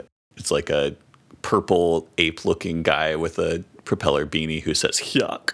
And then there's the the the Queen of Hearts type character who can only say off with his head. Okay. I so no, I don't Okay. know them. They were apparently. I looked them up on the wiki. Apparently, they were in Deadpool Mercs for Money, which would have been in your Ah. timeline of things that you read. But yes. Yeah. Anyway. Okay. Yeah. They are some just great classic Alan Davis creation Excalibur characters, just very emblematic of early Excalibur, where they're just throwing a bunch of weird shit out there and following up on just just having fun with it. So anyway, they show up with Feron and then they stay for the party because they have bad intentions, but they have no conviction behind them. you know, they're like, "Oh, we're gonna do crimes." Oh no, we're we're just gonna hang out instead. That sounds way better. so yeah, and then the final issue is dedicated to the wedding. Everyone gets a cameo from former members Micromax, Cerise, Widget, Day Tripper, Feron, and Kylun from the titles like Awkward Middle Period, allies like Alistaire Stuart and a horde of Captain Britains, enemies like Nigel Orpington Smythe, the Crazy Gang, TechNet, weirdos like the Warpies, and then, you know, all sorts of multiversal bullshit characters like Merlin, Roma, and Saturnine. And it ends on the wedding. Kitty catches the the bouquet despite not wanting to. Colossus cat catches the garter despite not caring about it. And so they're like, "Oh, maybe we get back together." And they're like, "Nah." and Kurt announces that Kitty, Kurt, and Peter are all leaving to rejoin the X Men. And yeah, that's that's about it. So Excalibur is basic, you know, as a team is done for now. And Yeah, Roma yeah. and Merlin have a talk about it. Like, hey, didn't we like bring these guys together to serve a purpose? They're like, yeah, but you know, when time comes, that that they did a thing, and when when it's time, they'll do another thing. Let's not worry about it. Okay. So I thought it was really interesting the way that these two stories ended in very different ways. It reminded me of the classic like like comedy versus tragedy. Hmm. You know, like in Shakespearean or, or ancient Greek storytelling, you know, basically there are two types of stories comedies and tragedies. Mm-hmm. And the biggest way that you can tell the difference between the two is a tragedy ends with everybody dying and a comedy ends with everybody getting married. Those are the two ways to end a story with any sort of finality. You know, the two sort of resolutions that yeah, that just end The, things. yeah, the the nat- the natural end of any individual story is either death or they have to share it with someone else. Exactly. Yeah. and so X Factor ultimately proves out to be a tragedy, and Excalibur proves out to be a comedy. And I don't think that was ever really intentional Uh huh. In in the you know like conception of either title, but it, it kind of really works out from a from a broader scale. So X Factor is in its total an extremely tragic book. You know, so it starts with Jean, you know, coming back from the dead and the new defenders that Iceman, Angel, and Beast were a part of falling apart. And so they're like, hey, let's let's get the band back together. Let's go be superheroes again. They have this weird mutant hunter ruse where they are calling it, you know, get put ads out as a mutant extermination team, but then basically use the opportunity to help mutants in need and then take them back to their hideout where they get to, you know, be sort of like a alt New Mutants team. And so they take in Artie Leech, Rusty, Skids, Rictor, Boom Boom. But, mm-hmm. you know, notable ti storylines from that include like, you know, the betrayal of Cameron Hodge, the introduction of Apocalypse, Warren losing his wings, and then turning into Archangel, like just a bunch of extremely tragic stories and culminating at the end of it. And so this, it was 70 issues that the original five were X Factor. And it culminated in the baby cable techno organic virus and sending him to the future plot. It's just like the biggest tragedy of all. Mm-hmm. And then after the Muir Island saga, the original five rejoin the X Men, and X Factor has to completely reinvent itself with Muir cast offs from the Muir Island saga, like Madrox and Guido, who were nobodies at the time, had like just a handful of appearances each. And then Havoc and Polaris, who were never in their right mind for a very long time. Wolfsbane, who just didn't fit on X Force didn't end up fitting here either, and Excalibur ended up being the better fit for her. And then Quicksilver was just a random throw in. Uh, it was did that f- team for a while. It was carried by Peter David's sort of like ear for character and you know writing voice, but he left because he hated doing crossovers. And then after that, it just sort of sputtered to the finish with the whole government conspiracy, X Filesy, Brotherhoody shit going on for the last fifty issues or so. So that is X Factor, the tragedy. And then the comedy, Excalibur, on the other hand, interestingly, was always just about always kept out of of crossovers. They didn't they never had their like obligatory tie-in with the event of the year. They mm-hmm. kept their distance, which is weird, but ultimately good. And so it was, you know, it started because Kitty and Nightcrawler were injured after the mutant massacre, and then Phoenix returned randomly. I mean, Rachel, Rachel Phoenix.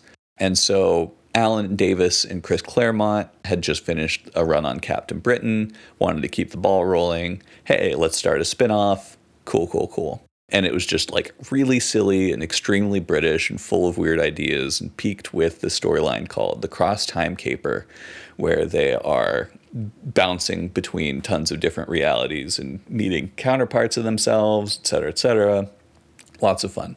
And like I said before, tons of members that didn't stick because Alan Davis, he just wants to have new ideas. He just wants to draw weird and interesting creatures like the Warpies or or the um, the Crazy Gang and just have fun drawing cool shit. And so, but eventually Claremont and Davis leave. The team becomes like the X Men, but over there, not unique at all, but also not tying into any crossovers. So they're not like relevant to the larger meta plot.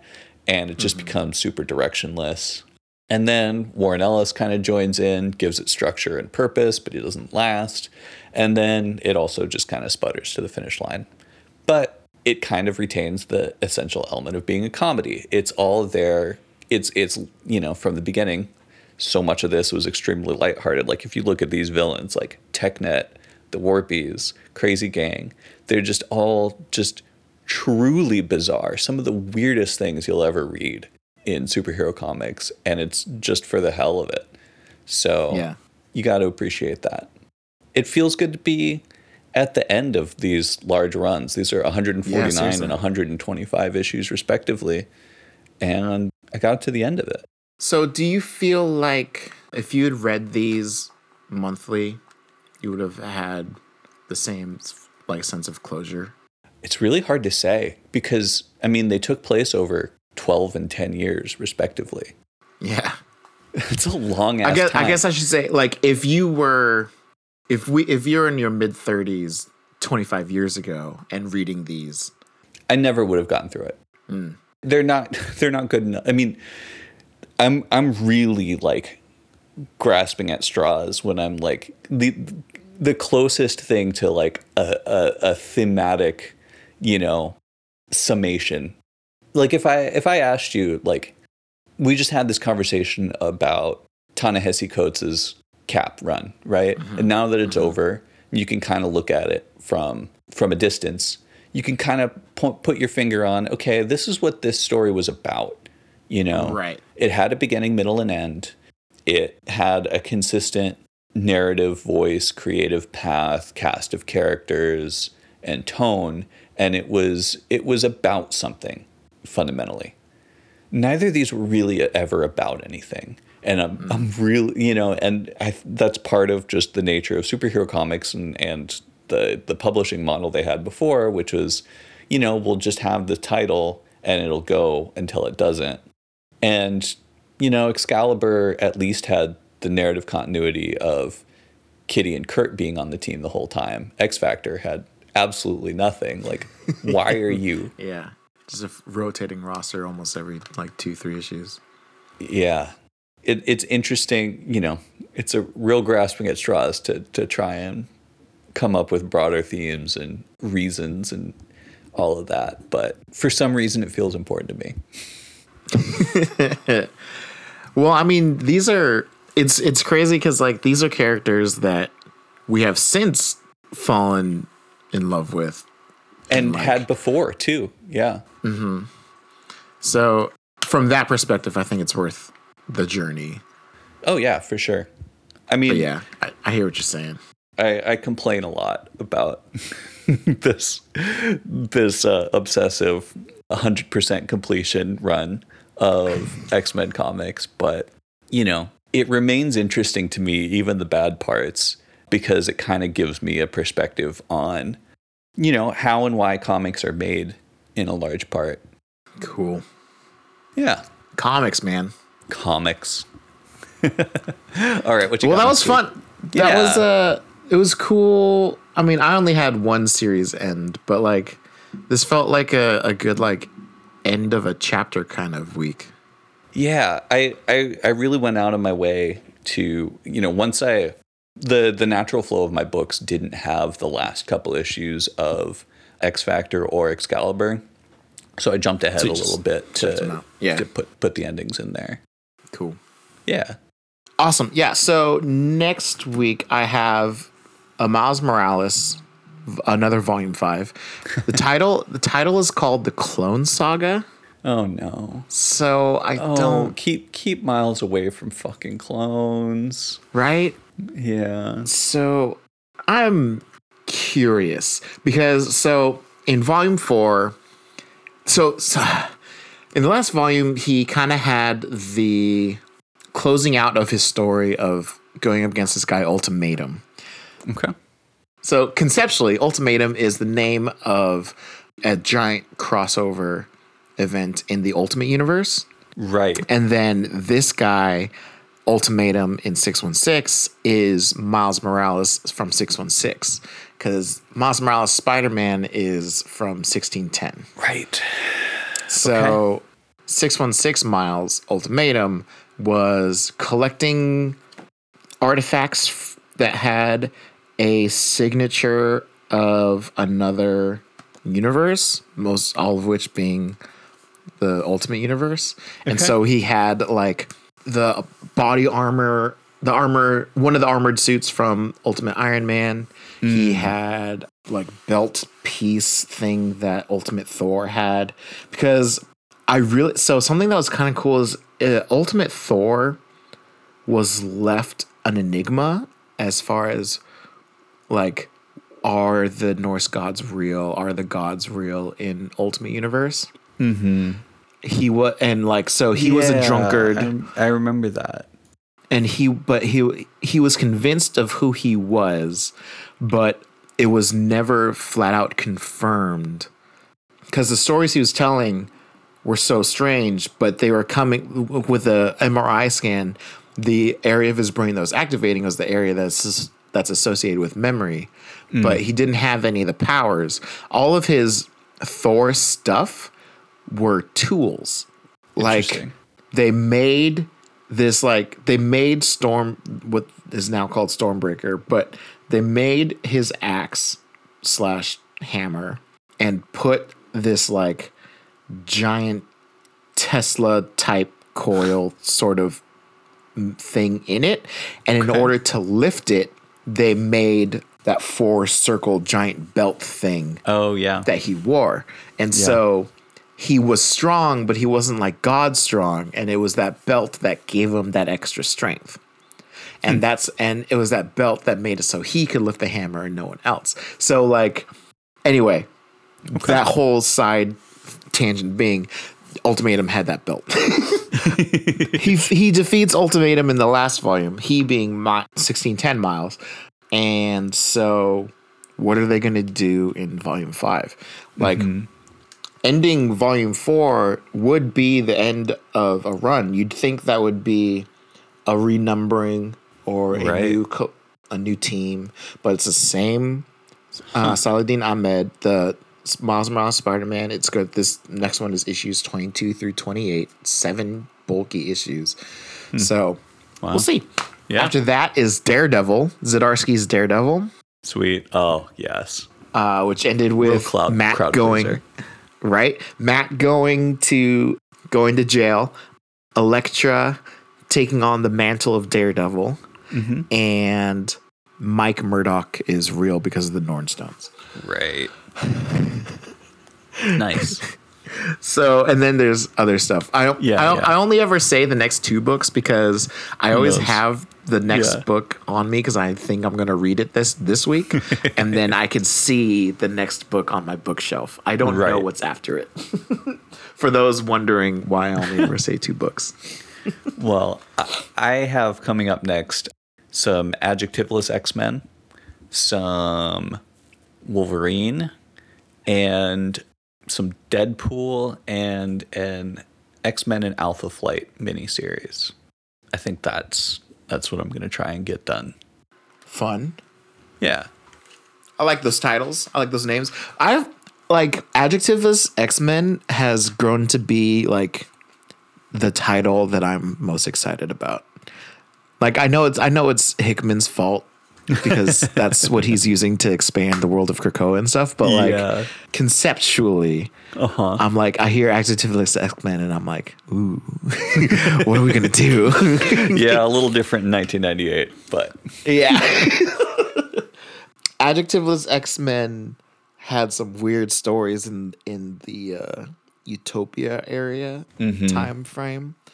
That's when I that's that's where I got introduced to the idea of Kwannon versus Betsy because I wasn't entirely aware of that whole thing. I It knew was there was a body I knew there was a body possession backstory, but it's always been Betsy and she's the psychic and that's it. yeah. but yeah, that uh, man. Anyway, well, I guess I don't. We don't not too much else to talk about Yeah. as far as comics are concerned. So As I think. I think we should just put the outro music Mm. here, Okay. and then I respect your choice. Call it a day. So I have Captain America, All Die Young Part 2, which is volume 5 of Ta-Nehisi Coates. Ta-Nehisi Coates. Ta-Nehisi Coates. I'm just gonna let you keep going. Run.